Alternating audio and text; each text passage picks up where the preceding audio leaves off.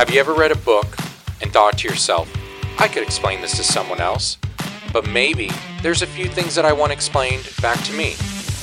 I'll be sitting down with authors, thought leaders, visionaries. I'm your host, Josh Lipstone. This is Explain This Book to Me. Welcome, welcome, welcome. My name is Josh Lipstone, and today is our third episode in our limited series called Explain This Book to Me. Today, I'm joined by the author of the book, Customer Service is Just Foreplay. The modern customer experience will separate you from your competition, Jason Cass. Welcome back to the podcast, Jason. Are you excited to talk with the loyal listeners again today? Always excited to talk with the loyal listeners. And I'm telling you, I'm loving what we're doing here. I'm loving your whole platform for this. Um, it's so good. It's it's good because you know so far after doing a couple of these, Josh, you're doing a fantastic job. You really have a uh, a really um, keen. I can't. I don't want to say I because that's what we would say if you. But you're you've got a good voice and uh, you have a very good way of delivering the message. And it's always just fun for someone like me to kind of talk about the book, especially five years later. So thank you, man. Enjoying this. Of course, yeah, I'm very excited. This is a this has been a great learning experience for me, and hopefully the loyal listeners are going to get something out of it and be able to show people that just because something was done a few years ago, whether it was five years ago, 10, 25 years ago, that it's still relevant today, that you don't always mm-hmm. have to find that new shiny object that so many people will sometimes chase, that there are the basics, um, whether it's insurance or other things in your life that you need to have kind of in your quiver and be able to to stand and be able to be successful. You can either chase the shiny things or you can get rid of the dull things my buddy Billy Williams says sometimes when we come to a convention, we're so worried about that one thing we're going to f- find and take back. Mm-hmm. In all real- reality, we should listen to others and find that one thing in our office we need to stop doing. Interesting. Very good words from Dr. Billy Williams. Mm-hmm. All right. Well, for loyal listeners, um, if you haven't uh, heard the past couple episodes, make sure you go back um, to the first one because you'll be a little lost. Uh, but we're moving into section one. And this is one of my favorite quotes that you have in the book, which is if we bring the customer of today into the agency of yesterday, we will have no tomorrow. That's exactly right. That is exactly right. I can almost tell you exactly where I was. I was in San Antonio, Texas, um, and I was walking along the boardwalk, the boardwalk, and I know this is crazy because this is how Cass is. I was thinking about San Antonio and how it had continued to be such a great city with some old architecture.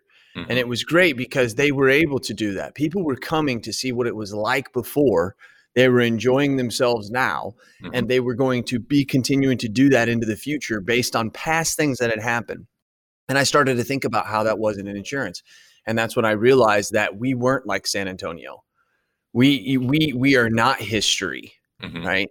We make ourselves history, mm-hmm. um, but we're we're not. We can't do what these cities do. We have to constantly be building new things that people are looking forward to. And if we don't, no one's going to be a tourist in our office. This is that's where that's that's where it came from. Wow. Well, that's a great story. I've been to San Antonio once. Nice place. I love it. All right. So, next chapter in the book, chapter four, is agency management systems that foster customer experience. So, to me, when I think of an AMS, I think of it as the lifeblood of an agency. Mm-hmm. And for the agencies that still in 2020, not even 2015, but in 2020, that don't have an AMS, I honestly don't know how they function. It blows my mind. Excel spreadsheets, I, I don't get it. No, no, I mean there there's no way that you can run download, which is another situation. Oh my gosh, yeah. Uh, but it's just mind blowing to me. Now you've used QQ Catalyst; they were in the book. Um, I know you're currently on them, but you are moving um, to a new one. Now you correct almost moved to Tech Canary. Uh, mm-hmm. We won't rehash that history and drag them through the mud, um, whether it's warranted or not. Uh, but very well said. Yeah, uh, a lot of people were uh, surprised and upset with that. Um, but Veruna, uh, built on Salesforce, which again we've talked about Salesforce before in the last podcast. How is that move going to Veruna? Are you guys almost live? Are you testing it? How are things going with that transition right now for you? Depending on when you're listening to this, we go live July 13th. So I'm pretty sure you won't, if you're loyal, your loyal listeners won't be listening to this at least till at least till July 1st. So it's probably somewhere right around this. And um, goes back to what we said. Mm-hmm. I believe in Salesforce because I think it's a great platform that allows people to connect things. That's that's what I like. So um, whenever I was speaking inside of which we will talk about at the end of this book, which is the Great Separator, which I consider to be part two of this.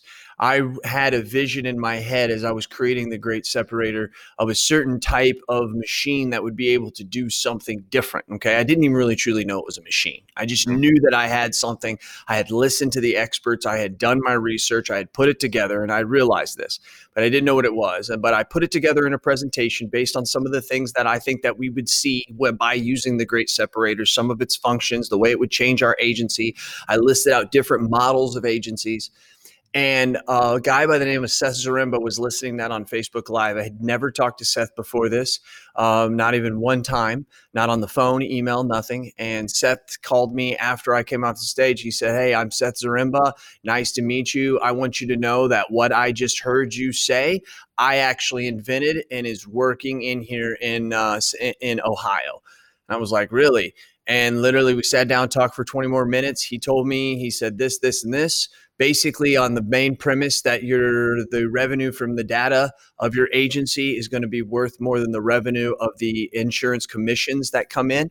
And and here's I'll even add since then and it won't even be close. Interesting so when I said that to him, or when he said that, and we were like, dude, I jumped on a plane immediately, went and saw him, sat in his office for eight hours, watched this thing. So I always like to tell the story that I was sitting in the front seat at, uh, and it's Southwest. It wasn't first class, but I told Travis, I said, I don't know if you've realized it, but we actually just experienced transformation, not change, not change. Um, I talk about it somewhere in the book, I believe, or maybe it's came since then. But the difference between the vinyl records to the eight tracks to the cassette tapes to the CDs, those were all changes in the music industry. Once it went to our phone and we could stream it whenever we want or pay 99 cents for it, which we don't even do anymore. You just get the subscription um, for $14 or $15 a month. Six of my family members can listen to anything they want at any time. That's less than the cost of a CD probably was in 1998. Mm. That is a transformation and so you can't really say anymore, well, how's this stream like? Is it kind of like a CD or is it kind of like a, a, vinyl record? Right. It, wait, wait, no, maybe it's kind of like a cassette tape. That's what we're doing when we ask the question Is Neon a AMS? It, it's transformation. It's night and day. You you can't say one or the other. It's kind of like this, kind of not like that. And that's what Neon is. Is Neon is a Veruna um, which is built on Salesforce. Veruna basically is the policy of this. Okay. So, like when you think in your agency management of the policy functions, going to the policy, looking at coverages, you know, uh, uh expiration dates and stuff, that's what's in Veruna. Everything else is in Neon, but you don't leave Neon to go into Veruna. The way the whole thing is made is, is it's kind of hard to explain, but it's this futuristic it knows what the next question is you need to ask, and it's going to pull that part of Neon, Salesforce, or Veruna to you. So you don't think of it not having to say, okay, well, first you click here, then you go down to the right bottom corner and you click there. Then you type in this, then you go click here, and that's how you get this.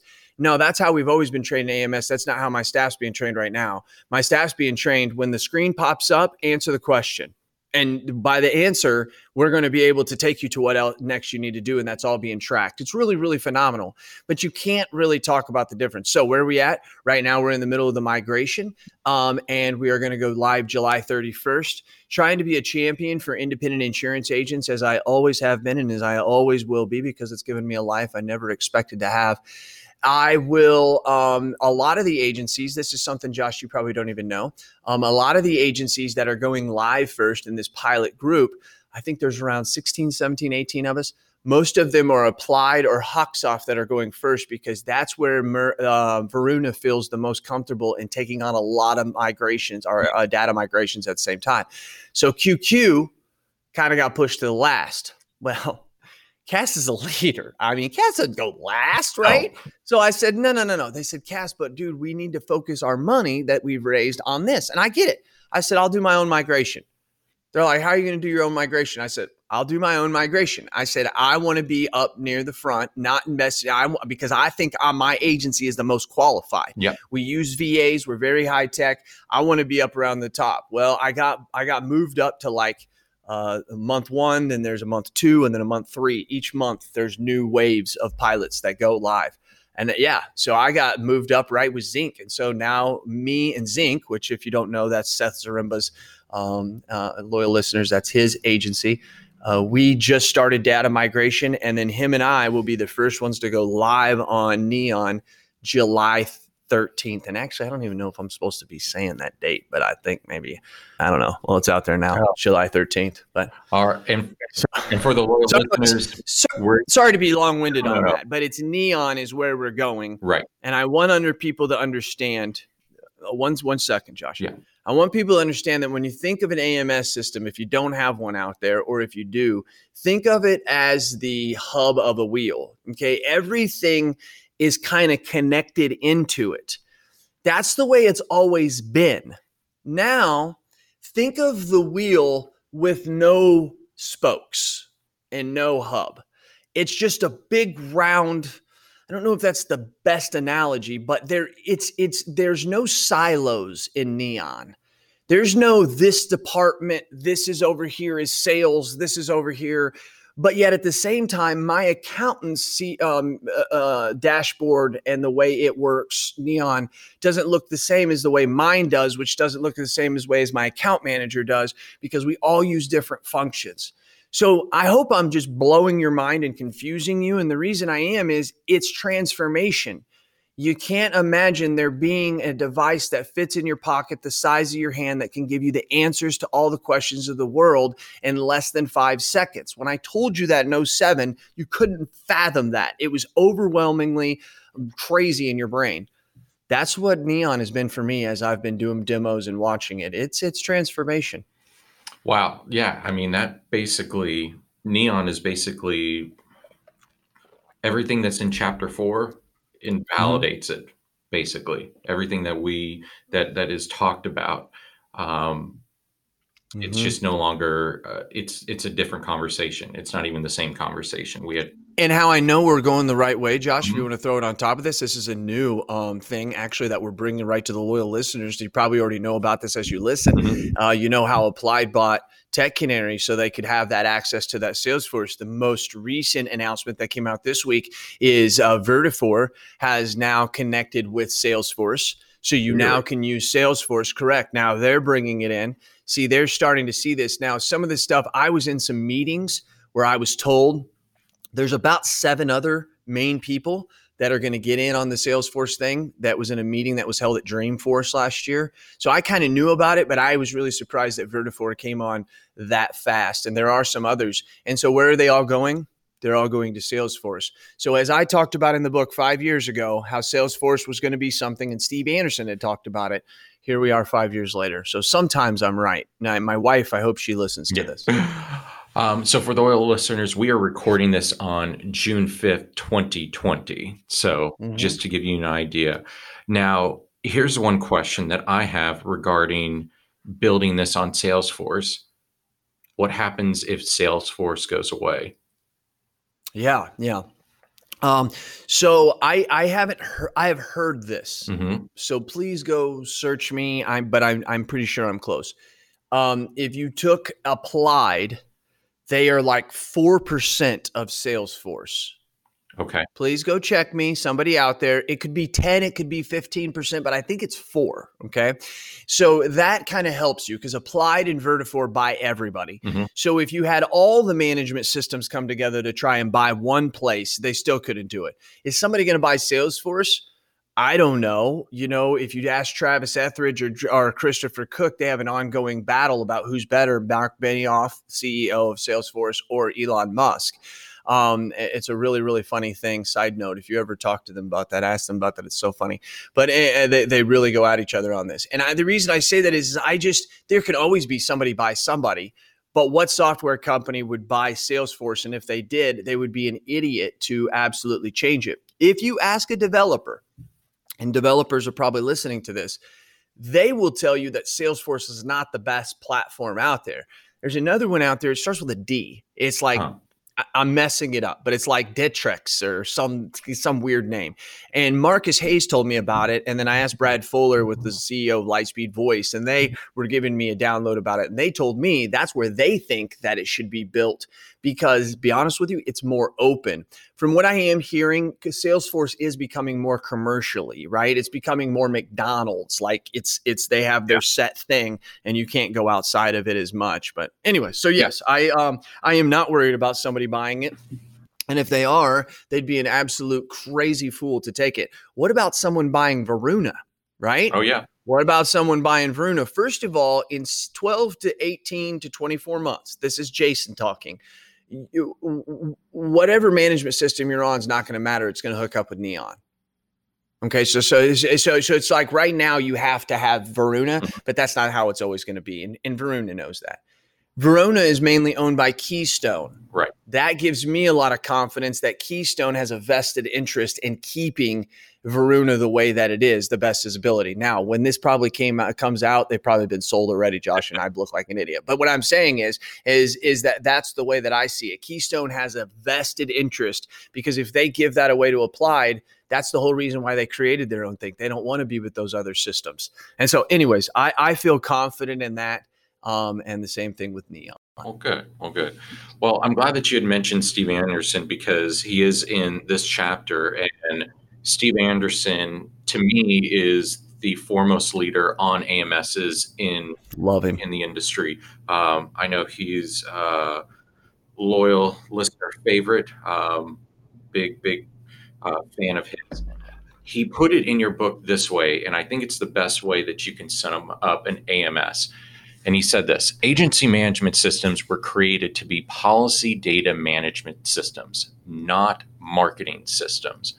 Mm-hmm. And I think that is where obviously Neon is able to improve upon anything that any AMS. They are able to take and break down those silos, which is another big thing that a uh, friend of the podcast, Marcus Sheridan, likes to likes to talk about breaking down the silos between uh, mm-hmm. sales and marketing. And for us, it is between an AMS and a marketing system.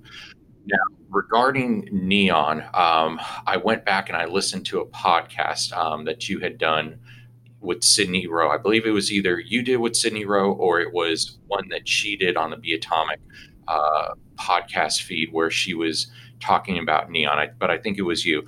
Um, okay. And she said she said something very interesting. The number one question that she gets is not what is Neon, but the number one question is, are you guys building an AMS? Mm-hmm. And she talked about how, to her, it, it's a frustrating question because even though it's a valid question, it is the the agents in the industry have been conditioned by the technology companies, and they've always been stuck in the mindset that the AMS is the technological pinnacle of of the insurance agent. It is the the thing that we all have to have, and she wants everyone to know that there's a different way that you need to think about it, that there needs to be a base system that needs to be more flexible, hence Salesforce and the fact that back in 2008 they went to an open API and how that they just exploded after that. She talked about how having legacy tech and insure tech and how now Neon is considered indie tech. And when people think of indie tech, they might think of like some sort of out there thing, but it's it stands for independent agents. Mm-hmm. Um, so that is what Neon is. It's now indie tech. Now, when she said the word indie tech, and you were this was a podcast, you basically like lost your collective mind. I did. Um, now, here's what I want to ask you about all that. If we go back to chapter one, uh, loyal listener, in the book, it's see what the travel agent never saw. When you talked about Ringling Brothers and Cirque du Soleil, and how you talked about animals, the animals are not insurance agents, but rather it's going to be the insurance company. Mm-hmm. What I would like to say is that legacy AMSs are the animals in the circus.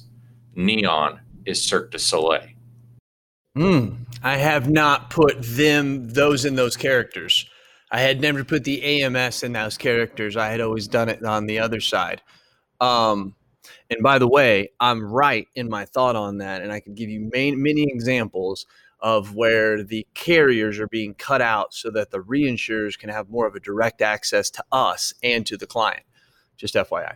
But um, on the AMS side, that's very well said. And I could totally see that because, you know, when you think about it, there still are parts of the circus, mm-hmm. of Circus Soleil that are still in there, like the people, the acrobats. Mm-hmm. Isn't that funny? Those are always the common. Wow, that's interesting. Broke that down a little more. Yep. But I no, that's that's really well said. I I do like this. I want to say that AMSs are not going away; they're just being transformed, right? right you can't understand it, Josh, until you do it, right? You can under you say you understand i'm not saying you okay but people who are are new parents who let's say somebody's their their wife is pregnant or they are pregnant if it's a woman um, and before they're getting ready to have kids you just think you know what it's going to be like right? But once you see the kid you experience it you realize that you just transformed from a single person to somebody now who's a father right? That's transformation. And even though you can see it and your buddies have kids and all this, it's until you experience it. And that's what's so hard for Neon. It's experiencing It's picturing that there's no animals in a damn circus, how boring that would be. Actually, it's really exciting. And they charge you 10 times as much money to do it. Exactly. You know? So, so yes, good, good, analogy. I like that, brother. Thank you, thank you. All right, and I am huge on indie tech. I love indie tech. Yeah. So yeah, and it would be it would be exciting to for you to do. this is me just thinking off the top of my head for you to do a podcast series on the indie tech later this year in 2020. Some of the people, things like Better Agency, um, good good peeps. Yeah, yeah. Will mm-hmm. Will Shaw, Nicholas Ayers, McBilly, uh, mm-hmm. Preston, mm-hmm. all those guys. So all those guys, all those guys. I love those guys. Oh yeah, Preston. Billy's really the genius. All of it. He's got. He, everybody else got us fooled. Yeah, exactly. Well, let's move on to chapter five of the book. Uh, which is curb appeal in the virtual world.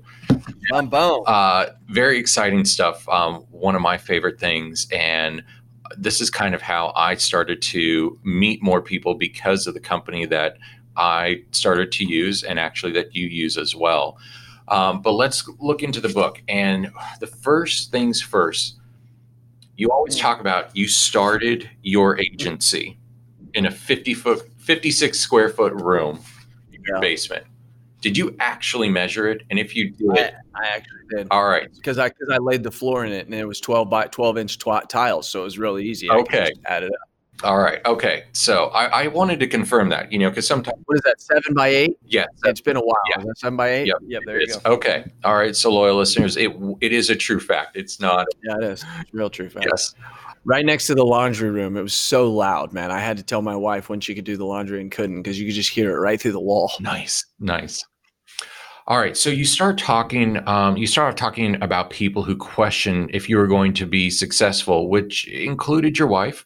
Um, but you had the confidence that you would be able to earn people's trust. And you compared the internet to a huge mall, which now malls are almost extinct, um, and how your website would act as your virtual storefront. And then you want to talk about the three reasons that prospects and current clients visit your website. So the first is they're looking to communicate with you and where you need to display your contact information. They want to make a payment, which we talked about in the last episode, may not be as big of a concern to you now as it was back then. Um, and I would agree with you because to me, I've never had an issue with my client seeing in their bank statement their insurance company, you know, mm-hmm. join up. Yeah, doesn't bother me. And then the third thing is they need a quote. And you do suggest that having a rater is ideal or having a quote form is the next best thing. But here's what I want to break down. And it was on our last episode that you said that the customer using your website or your method of payment isn't that big deal, big, big of a deal. Why do you feel that way? And what has changed in the last five years to where it's not as big of a deal about the payment?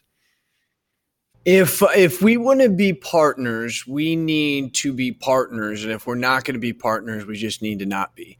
I'm getting over the point, and I'm here. Let me translate that. I'm I'm getting over. I was brought into this to um, in this industry and trained um, that in, uh, indirectly that um, we are our own. It's like when the agents went from agency bill to direct bill, they lost their shit. I mean, they lost their shit. You probably talked to Steve about it, but they lost their crap.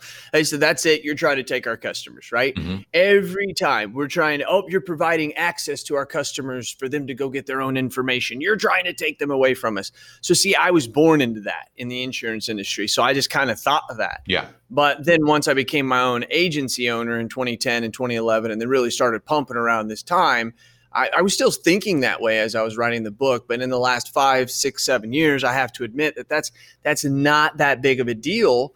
Um, it is. So for commercial lines, it's still a big deal, but I never expect my clients to go make the payment at my website. I just send them a link through ePay policy and they make it there. Gotcha. Right. So so it's a different form of making it. If you want to say that's an extension of my website floating out there, right? I yeah. guess you could say. Um, also, a lot of times people don't like to go to websites and make make their payments. They want to do it on their mobile app. Technology prevents me from having to be able to make that a seamless process for my client. Uh, Christopher Cook, I think he has like 30 walk-ins a day. I'm exaggerating that, but it's a lot. Wow. He would love for there to be a way that someone can make their damn payment, you know, right online easily, easily. And so I think our carriers have created that. I also think that the customer is okay with going to Geico. I think that they're okay with going to State Farm. Mm-hmm. I think they're okay with going to Nationwide or going to Erie. Mm-hmm. Um, I, I think they're okay with that. And I still think that at the end of the day, when the claim goes wrong, they're still calling Jason Cass. Yep. You know, I think it's okay. I think, you know what? I think our customers – have more brain power than just to assume me or the company. And then also, if I want to ask the company to be a partner, I think we need to not be so much of a butthead of not using their technology. Now, what am I against? I'm against the agency or the company apps. Did you hear that virtual intelligence and on hand VAs actually merge? That's right. I was talking to Michael Cruz and checking out what he has there with his Colombian workers. And I said to him, dude, what's up? You realize you're not a VA, right? He said, What do you mean? I said, You're a VE. Look it up on ChatGPT. I encourage you to do that too. He's got forward facing VEs, VEs that can answer the phone and take questions 30 days in. You say yes to Michael, I want what you have. In 30 days, that's what he delivers. I said, Michael, this is unbelievable. We're strong in the front, but we're really strong in the back end. You provide the external VE for us. We provide the internal VE. I looked at him. I said, "Buddy, let's do this together. Let's let's do this." And he looked at me and he put out his hand.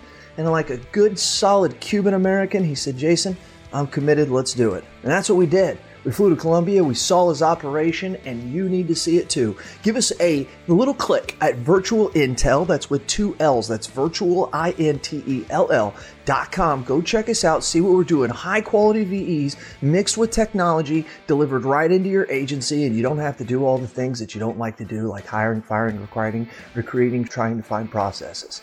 Just there's so much stuff I can't even say it right. That's right. Virtual Intell, CAS certified.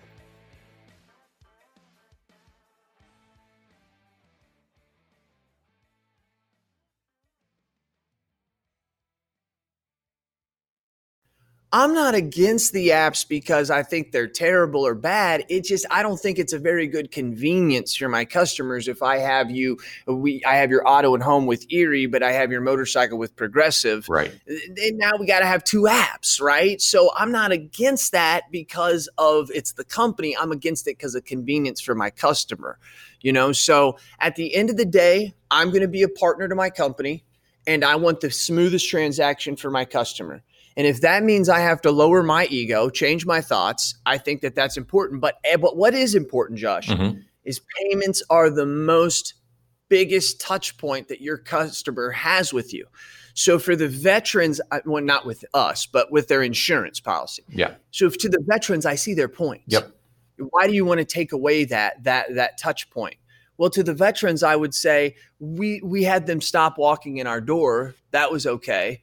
So then I don't want them to make their payment at all where it bothers me. The other thing about payments, which really makes me mad, is is and it doesn't make me mad. We've shifted this, and Erie pushes back on us huge on this.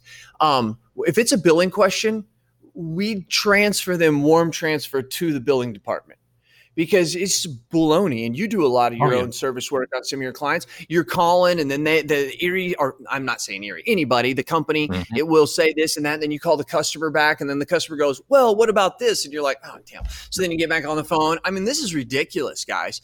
And so like a lot of our carriers progressive progressives one they're like send them yep don't even handle it. Send them to us. We're good. Just send it to us. And we're gonna we're gonna talk about you and ask them hey do you need jason to call you or someone from the and and i think that that's okay i think if we let our guard down. I think we always need to stay attuned to someone's the animal in the circus and we want to make sure it's not us. But you know who said that they don't want us to leave? Who's that? The customer. Yeah. The customer has said it over and over again so yeah, no, I agree. I mean, in, in our agency, we feel that we are insurance advisors. We're not billing advisors. We don't need to take the time away from helping our clients and figuring out why your payment changed. Like that's not our job. Um, now, insurance advisors, not payment advisors, yep. are billing advisors. Yep. I like that. Dude. Yep. I'm going to use that internally in my office. There you go. All right. Um, now, regarding the quote, because that's a big thing mm-hmm. for some people, um, mm-hmm. and and even in some you know groups, you've seen discussions about you know short form versus long form versus getting a quote on your website. So, do you feel that providing like an actual quote, a bindable quote on your website is necessary? Or do we need to kind of follow the Marcus Sheridan method of providing an idea of how the cost is calculated, maybe some recent cost of policy sold to give the the consumer an idea, but not actually saying, oh, your auto insurance is $732.42 for the year. So do you think it's necessary to be able to actually give someone a bindable quote? Or do they just need to get an understanding of cost and how it's calculated? I'm gonna have to say both, okay. um, and it's legit. So this right here, everything we've talked about so far affects every independent insurance agent. Mm-hmm. We just now came to the first fork in the road, and we're not going to do what Yogi Bear says and take it. We have to decide that we're going to look at left or right. And left is if we decide to go that way, um, a rater to us, we have one on our website. It's not important. What we do is we call somebody if we realize that, hey, they're going to be just a monoline auto or monoline auto and home, not really fitting who we go. We send them the link, say, hey, put in the information. Once you fill it out, we'll give you a phone call back and we'll review it. Okay. Then there's some people who, if if it's a certain type of preferred client, we're going to try and do that all that online because it or um, on the phone because it requires more at the end of the day, we have to decide, and I'm really proud of the independent insurance agency system at this. We figured something out, and I don't think we realize we have because it's it doesn't have the longevity yet. We have figured out that there was non-standard and standard, and if you were standard, you probably didn't do a lot of online leads mm-hmm. because you were getting not that great a quality of person. That actually has changed a little bit, but is still true. What we did is we got smart as independent agents, and that non standard person said, you know what? I'll take those leads, But then that's where we split the road again.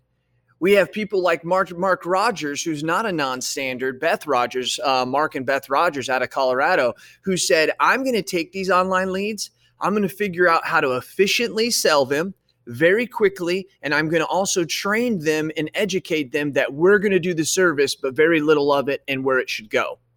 And so someone like Mark, uh, Jeff Shee is another one mm-hmm. who are writing 500, a million dollars. Jeff Shee's writing 3 million in premium a month. That's insane. They they figured out this high volume. So it's almost, and I don't want to call it that, but it's the best way I can put it into your uh, into your guys' head, loyal listeners. It's almost like they've taken the non-standard um, agency and figured out how to make that run so fine tuned. See, the old non-standard agencies, Josh, what they do is they say, well, the only way you can make a living is is you have to charge fees. Right. You have to set your agency up for fees. Well, I don't would I wouldn't say that uh, those people I mentioned would disagree with that, but I think they would say that's not the only way. You don't have to do that anymore if you can get them efficiently through a rater mm-hmm. with a good quote by using a VA at low costs and being able to educate them at the time of sale where the service is going to be done. So we've we've went for our whole history of preferred non-standard. Now we've taken non-standard and we've kind of split that. Yeah. But then you can also split it again is the fact if you're a commercial agent like me that tries to go after big whales, if we lost an online rater and we couldn't have it or whatever, I mean, it wouldn't change our business model one bit, and we'd be and we'd be fine with that. So very very tough to say yes or no. That's why I answered that both ways. It all depends on your agency there. Yeah, one thing that we've talked about in our agency is how do we become more efficient? And we've talked about internally or maybe externally branding it as LIG Express. So, where you can get the information where you don't have to talk with them and you set up automation and working with VAs to where it's very little of someone in our office actually touching it and then you set up the automations for later on. So for the loyal listeners that do not, and I'm included in this, do not have the type of operation that a Jeff Shee is, which is writing three million a month. I think a lot of agencies would like to write three million a year rather. Than I know, right? I mean, it's just absolutely crazy. But if you can put together some sort of what I, I we're going to call express where you still provide good coverage because that's what independent agents are so focused on. It's the oh geico's just going to sell you the state minimum limits where you can provide the automation to be able to do that and then you send out automations later on to educate them. I think that that's where independent agents will be able to grow and then they can focus on those more preferred high net worth whatever they want to call it type of thing. So yeah for you loyal listeners that don't have that $3 million a month uh, operation don't think that this isn't something that you can do yourself because you can definitely um, do it and uh, yeah, we're looking. Yeah, Jeff, she's been open since September. He has 16 million in premium. I mean, come on, dude. That's freaking ridiculous. That's bigger than my agency and your agency put together. Yeah. And like, you know what I mean? It's just freaking ridiculous. But he's figured it out. But it's also there is a lot of high burn, a lot of high churn. Very, I mean, this is boiler room type stuff. Okay, I mean, this is this ain't this ain't Lipstone or the oh, insurance no. line. No. But I do like I do like the insurance. I like Tia Express. God, I'm stealing so much from you. yeah. Um, because the reason I like this is, is Travis and I um, okay, so this is interesting because you talk about it in the quoting process. I'm more interested in because once again, commercial lines. Okay, so ours is just worried about the service. I like that because um, one thing Nicholas Ayers told us, a group of people, four or five years, um, it was a while back. He said that whenever somebody calls in to make a change, he will then um, send them a link and or give them an option, I should say. He'll say, "Hey, we have two ways of collecting this information. Uh, first way is, is I'll take down all the information and stuff like that, and and and and get you your ID card. I we're very busy. I don't know how long that's going to take. Most time it takes anywhere between two to four hours or whatever he said, 24 hours or something. Or I can send you this link to your cell phone right now. You can click it, put in all the information. Usually works the best because the information you're putting in is right and correct. We're not losing it through communication, and also it goes right to our, our Tia Express team and you're going to probably get that a lot faster. Which one would you rather do? Um, I am saying this. I used to get no's all the time. Hey, I'll just have you do it. I get way more people, and I send it to my staff every time on Teams saying, "Hey, I just proposed that. Uh, May my VA, you're going to get an incoming uh, endorsement on that. I gave the option, and that's the one they took because I'm always trying to put that in front of them so that they realize, like, okay, Jason's asking that. Um, we're a smaller agency, so Jason does answer the phone. Um, I'm the last man on the totem pole, but Jason still does answer it, and I love it too, especially when it's a billing question. And I, they've shown me how they send them to billing, so I just do that, and my staff wasn't bothered. I love doing that stuff. Um, wish we had a, a, a, like a line specifically just for billing or something, oh, yeah. you know, and it right to their company. But anyways, I think that. Um, uh, yeah, that's what I think. Yeah, and, I think. and I think you can apply that to small commercial as well. I mean, mm-hmm. absolutely. Yeah, if you have a niche in there or you want to have a niche, you can definitely apply that to small commercial. I mean, Billy Williams says you shouldn't ignore accounts that bring you low commission. And when you don't ignore them, how you do it is you give them low commission technology. That's not exactly what he says. But he says if you know somebody is probably just calling you to get a quote, don't sit there and collect the information for 10 minutes and then get upset whenever they go down the road for $5 less. Send them the link and say, "Hey, put it in there. Mm-hmm. If you're really that serious, put it in there, and then I'll I'll run it through, and then I'll call you. And if the guy takes something else down the road for five dollars less, well, what what work did you have in it, yep. right? So that's a very good way of rather than doing like Jason Cass does and just shut those people out completely. It allows that way to come in. Here's why does Jason Cass shut them out? Because those type of people, and I'm not saying they're bad. I'm just saying that type of prospect refers that type of prospect. Oh yeah, they do. That that is something that we forget, Josh. We think, oh, it only takes five or ten minutes to do this. You know, I'll just go ahead and do this yeah, but they're going to send you a bunch of others, and those are not going to pay, and they are going to pay. And we have to think about that. We are who we hang around. So, anyways, yeah. yeah. I mean, uh, what's the what's the saying that you're the um, five closest people, people, you hang around? Yeah, yeah. I mean, you are the close people. Yeah, yeah. And I mean, for us, when we look, um, we track if someone's been referred to our agent. We also track all the like how someone finds us. We call it the source of business. And whenever it's a referral, and we look and we we see, you know, this client's been, you know, somewhat of an issue, and we look and we see, oh, they were referred by so and so. It makes sense.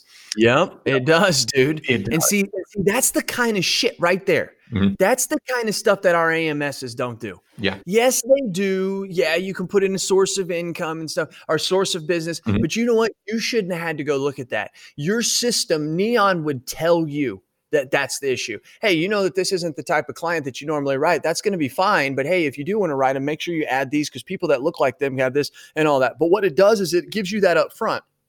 I see some of these posts inside of Facebook, and they'll be like, Yeah, I was talking with this client, and I got all the way through, blah, blah, blah, blah, and then this happened.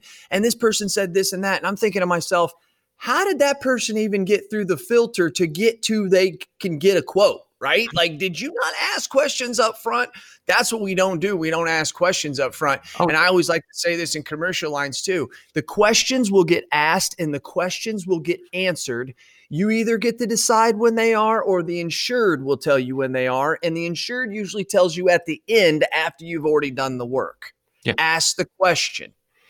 Yeah. The, uh, the baseline should not be can someone fog a mirror to be able to get your time and attention for you to write a policy for them some agents think that way, oh, but then at the same time, they're the ones that are stressed out all the time. Exactly. I mean, come on, figure they put themselves in misery. Exactly.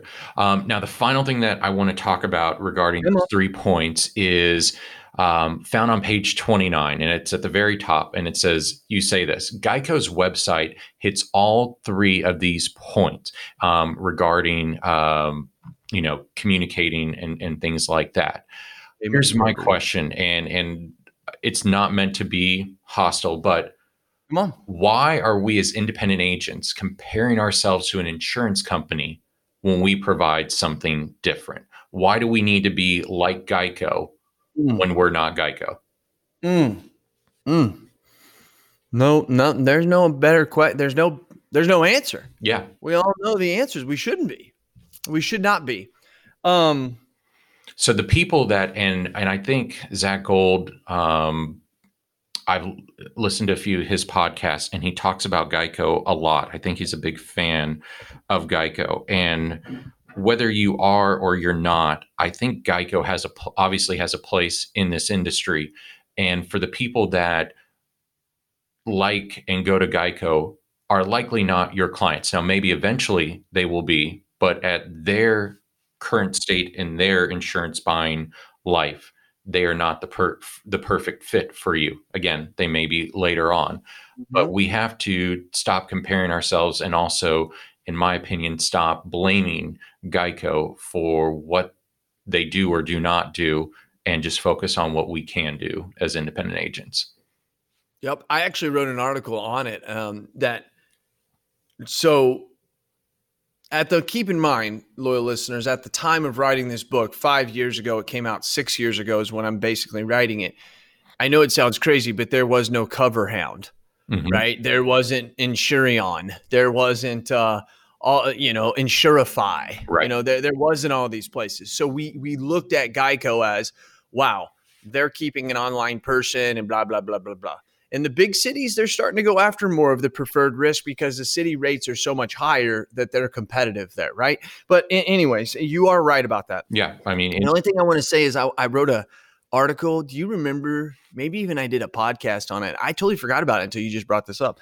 Um, it's called uh, Super Mario Brothers or how why is Geico like Super Mario Brothers or something like that? I wrote this article um or a blog or something i can't remember. Anyways what what it said was is if you played super mario brothers um you would go through all the stages you get to stage what is it 9 3 mm-hmm. or whatever and you get to the very end and you're at the castle right? And if you played mario brothers you're feeling me right now. If you haven't i'm sorry. It's it's timeless except if you've never played it. And so i i'm you're getting to the end and right as you get to the end you get you climb up the stairs you know you've went through all of the fire and stuff and you kind of come up to the stairs and there's the bridge and you look and there is there is the princess on the other side right? And the only thing standing in between you and Bowser or, or you and her is Bowser the and I think that's his name my best friend's name is Bowser and I always get it confused. But anyways um Bowser and he's there and he's bouncing up and down you know and shooting fireballs. And I mean you can't do it dude. You try you try to run under him, you try to you try to fight him, you try to, and you just can't do it. Mm-hmm. And like what I found out one day is that my buddy, there was a way you could beat him, but my buddy figured out. He said, "Watch." If you do this and you watch what he's doing and you run right at him, take three steps, you jump, you jump right over him and you win. Mm-hmm. That's what we make Geico. We make the customer the princess we make Bowser Geico mm-hmm. and we try to battle it every damn day. Right. When we have to really realize it's nothing, it's not superpower that we have that's going to beat it. It's a monster. It's mm-hmm. huge. They're really good at what they do. They've always had the princess quit freaking freaking out, man. Just take two or three steps, jump over him, and get the princess. Exactly. That was that was my blog. Well, so well, I thought it was pretty good. Well, we'll link to that in the show notes so that people can go back and uh, listen to that. And for those of you that have man, never played, I came up with this shit when I was younger. I don't know. Yeah, I mean, and for those of you who have never played Super Mario Brothers, you can go buy like an old school Nintendo or something like that because it's going to change your life. It is awesome. Um, it is awesome. Well, there are a few more things um, that you talk about that are on your website, but my advice for a website um, is this: call Advisor Evolve. That that that's the easy thing. just call, just call, contact. No, don't call. I mean, it's 2020. Don't call. Go. I mean, where's it changed though? Right? Yeah. Like, let's look at this real quick. Visible yeah. contact information. That's important. Yep. Right. That's duh. Exactly. And you wouldn't believe how many times why I had to put that here because how many eh, websites didn't have it. It was above really the crazy. fold. Above the uh, fold. Right. Yeah. Above the fold. And then an appropriate, uh, well composition call to action. That's mm-hmm. still very, very important. Yes. Depending on what it is. Uh, capture the prospect's email. Mm. I, have never that's never been like a real huge driving factor, but I yeah. will say that Advisory Evolve has some nice things that you leave. And oh yeah, what, what, do they call them? They pop up and yeah, say, just a pop up to get like yeah, whatever an agent report. Yep.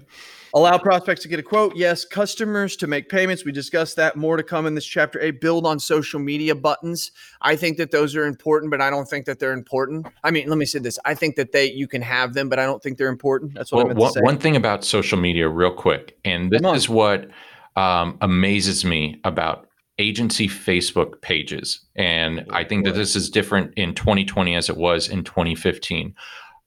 If you look at some of the what I'll call the larger followings of agency Facebook pages, where someone has a thousand, two thousand, three thousand fans, followers, whatever we want to call them, they'll make a post. Oftentimes, they'll get a couple likes, one, two likes. Maybe if it's a good one, it's seven to 10 likes. I think it's really interesting that you can have 3,000 people that like your page and you only get a couple people to interact with Mhm. it. I've, really weird. it is, it's, it's very weird. I think we can go on for a long time, but um, I also think people are stalkers. Yeah. So a lot of people see your stuff, they just don't click on it. yeah, Um, you know what's really crazy? Also, real quick about this. yeah, In the book, I say Facebook has 1.35 billion mhm, users. yeah, I just sitting here listening to you talk. I was like, I wonder how many they have now. This Yeah. is no shit. I go in here and look, it's 2.6 billion. Literally doubled. Wow. I mean, literally right at years. the double. In five years, it doubled.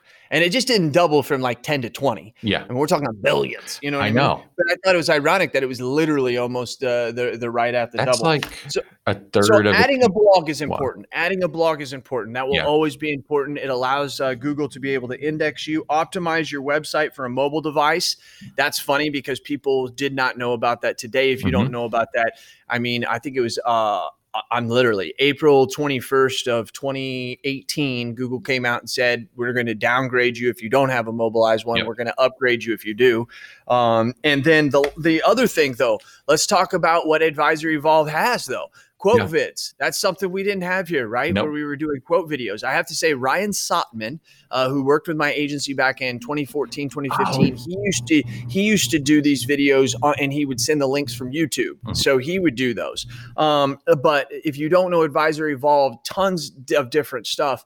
Um, when it comes to doing the quote vid, where I can record that, I can send that. It's secure. It tracks. It tells me when the customer watches it. yes. Um, yes, you can do some stuff like this on Loom. It's not an all-in-one service like you're going to get Advisor Evolved. If you have Advisor Evolved and you go do the Loom way, you'll realize it's like pieced together. Yep. Um, it- some of the stuff they do with the cards that they have that pop up online, those are Yep. very, very important to people being able to see that. Some of the SMS technology that he has working with this. What I'm trying to get at here is I'm not. This is not an Advisor Evolved commercial, even though it could be. Mhm. Um, but what I'm saying is, is it has to do with look how our website has progressed, right? Our website is now so much more. I mean, some of our websites you can store documents there. Yep. This literally has become our house, right? This wasn't. This used to be when five years ago when I was writing this. This almost was kind of like our summer home. Yep. We kind of had some of our stuff there, but we didn't have a lot of our stuff there. Now we have integrations in between our website that connect into our digital ecosystems of Teams and Slack, and they're they're communicating with each other. Yep. I just got this new program for Neon that I have to start using. That Advisor Evolves helping me sl- uh, sli- uh, slip out on my forms that tracks all the data in ways you've never even thought about tracking. As they're putting their information in, in the algorithms and the AI and technology is scanning every other person who's filled out a form and that type of person and all this stuff that is happening. Those are all extensions off of our website. So why some of the stuff we still need, God, this is so 2015. Yeah. But the stuff that we need today, I'll be honest with you, you're probably your management system, um, excuse me, your website provider does not provide it. No. Um, especially the way that uh, Chris does at Advisory. Evolved. He's so good. Yeah, So good. So freaking good. Let's. Uh, here's my one final thought, and then we're going to wrap things up. So, Wrap it. are you familiar with a show on NBC called The Blacklist? Have you ever heard of it? Yes, actually, I have. I've watched uh, four or five seasons. It's been a while, but yes. So, Yes. so the main character, his name is Raymond Red- Reddington. He's a notorious criminal, but to me, he has a vast wealth of what I call surface knowledge. And what I mean by that is that he has a very high level of understanding of his entire business. Now, he doesn't know the intricate details of each thing, but he understands the final outcome. But he's not the one who's doing it. He's not the one that's hacking into a CIA database, or he's not the one that is, you know, making whatever um, illegal things. He has experts that handle those things and they execute for him. And that's what each agency owner needs to be. They need to be the Raymond Reddington of their agency. They need to mm-hmm. know everything about their agency, but they don't need to do everything. They need to mm-hmm.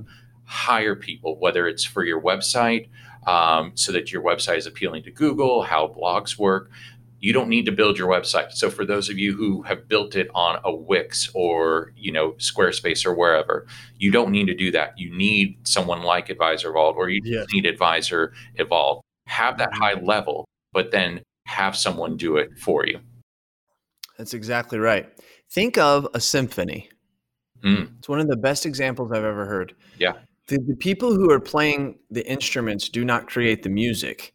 The conductor does. Yes if they didn't have the conductor, they would all sound like crap. If you just had just the horns play and not the drums play, you're not getting the whole thing. It's the composer who's making the music. It really true. Uh, excuse me. It's the composer that's creating the song, that's creating the symphony. Right. You know, that's making everything happen. But the dude has like a little piece, a stick in his hand, right? And there's probably some name for that. I'm just not big into that here in Southern Illinois. We don't have a lot of orchestras and symphonies. And so, you know, and so he's doing that. That's what our job is. Yeah. That uh, that that's what Raymond Raymond's job was. You know, he he's just the dude who knows what's going on. But here's the thing. At the end of the day, no one says that horn player messed it up.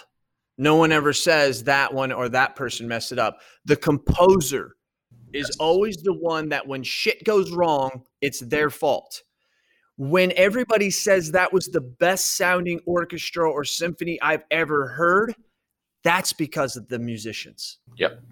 Not because of the composer. Know the difference, and you'll be able to lead a team and an agency and a business and an organization in your family when you know the difference. That's well said. Well said. Well, again, I want to thank you, Jason, for providing me this platform to explain your book to you and getting your feedback on it. I'm excited about our next episode. Mm-hmm. You, the loyal listener, thank you for being here today.